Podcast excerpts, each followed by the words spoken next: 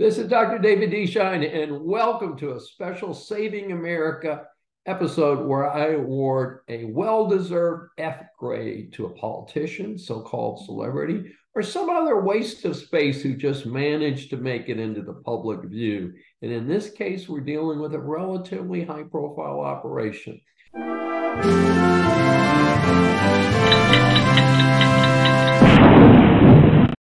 The badge of dishonor belongs to the communist scum on the National Labor Relations Board, or NLRB. Not all of the members, there's five members.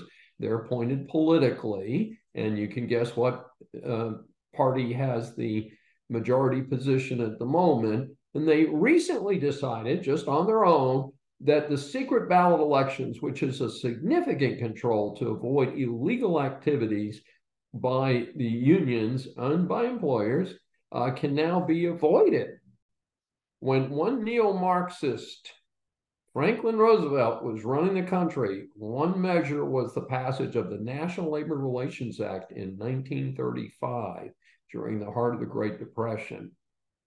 It did have to go through some court challenges, but basically, following that, the United States rapidly unionized in almost all industrial activity, transportation, whatever it was, became unionized in a big hurry. Only some classically low wage jobs like uh, uh, restaurants and stuff, even some of them got unionized, but generally it was in the industrial sector. Um, and so to operate the NLRA, the act created the NLRB, National Labor Relations Board, again with five people, usually three from one party, two from the other party. And what's interesting to me about this is that it is not in the Department of Labor. It is a separate agency. They're in some fancy, I've been there, they're in some fancy office space up with the lobbyists uh, in Washington, D.C. They're not in the U.S. Department of Labor in the plain buildings with the metal desks. So I find that kind of interesting by itself. Uh, when I'm dictator for the day, all of this will be under one department, simplify life a lot. In any event, the law created, uh, created a situation where we had mass unionization over a very brief period of time from about 1935 to 1940. And then what happened is, of course, Pearl Harbor, the United States enters World War uh, II, and unions were prohibited from striking during that time period. Now, some of the unions did strike anyway, uh, but that was met with the uh, the army going in and forcing people to go back to work and other really crazy stuff. However, the war ended in 1945. By this time, Harry Truman was president because FDR had passed away in office.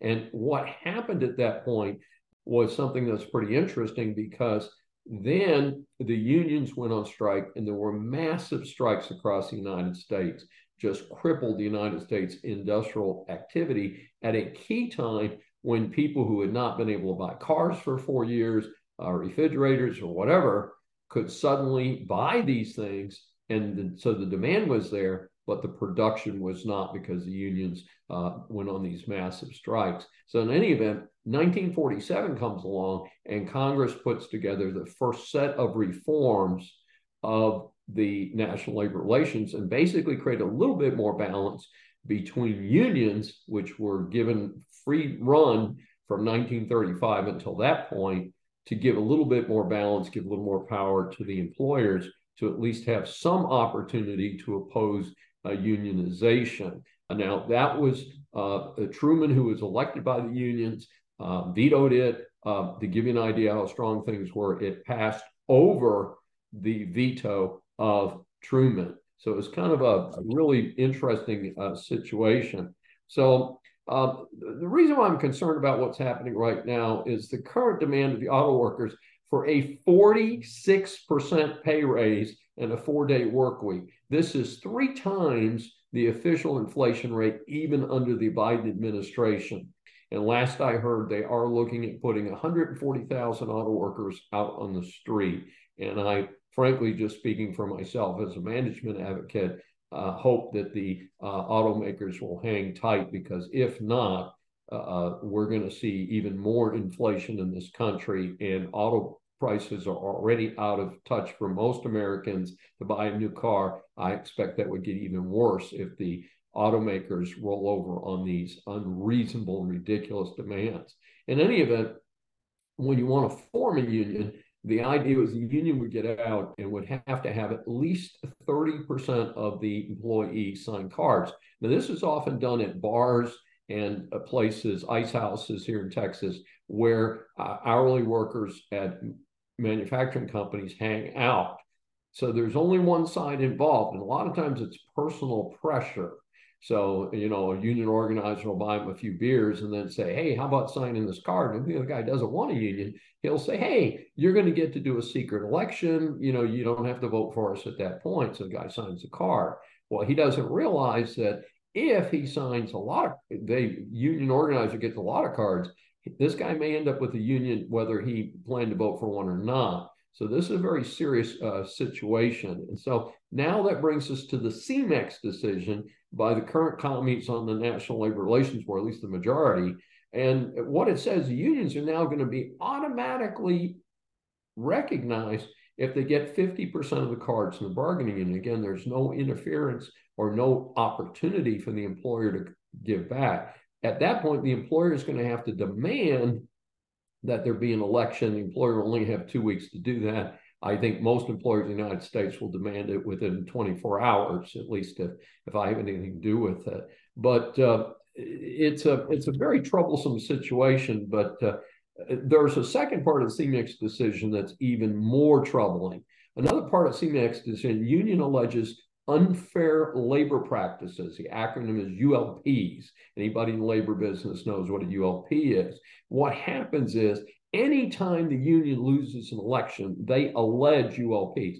Doesn't mean that they really did have ULPs committed by the employer. The unions always allege them. Well, in this situation, if the unions run in after they lose an election and say to the NLRB, hey, we lost the election, the employers did all these bad things, ULPs, the NLRB will order the employer to negotiate with the union without further consideration and without rerunning the election, which is the normal remedy if there's an allegation that the election was filed or filed up by the employer. So this is a, a, a very difficult situation. I do not expect the Biden administration to do anything to help this situation. In fact, I think they will, will come out on the union side. Although, interestingly, Biden was asked if he thought the auto union was going on strike, and he said, No, I don't know that he consulted his uh, handlers before he made that uh, quick uh, reply. So, uh, one of the things to look at here is the reality is that less than 10% of the American workforce is unionized, and it's very heavily concentrated in transportation, uh, the few heavy industries like auto workers, and of course, our nearby refineries here along the Gulf Coast. And other than that, there's just not a lot of unions involved in, in things. So the America today is very different than the American workforce in 1935. And one of the things that I think is very interesting about this is that virtually all of the job growth in the United States has taken place in what are called right to work states. Now, a lot of people confuse that concept with employment at will. It's not. What it says is if your company gets unionized in a right to work state, you have the right not to pay union dues and not to be involved with the union. Now, uh, to my surprise, uh, the uh, ill considered uh, governor uh, uh, up in uh, Michigan uh, has uh, decided uh, that they would withdraw from right to work. And I think that is an idiotic decision and will in turn encourage even further growth of industry and businesses in the Great South, particularly Texas across the Great South into Florida and up toward North Carolina and Virginia. And so I think it's just a very stupid thing for any state to do. Personally, I think right to work should be the law of the entire United States. And uh, it's it is the law in about a third of the states at the present time. So, Saving America awards its not coveted F grade to the members of the NLRB who are destroying American workers' right to vote for a union or not. This is Dr. David D. Schein for Saving America. Thanks for joining us. We're always happy to have your comments and feedback. And if you've enjoyed this episode, please subscribe on your favorite platform.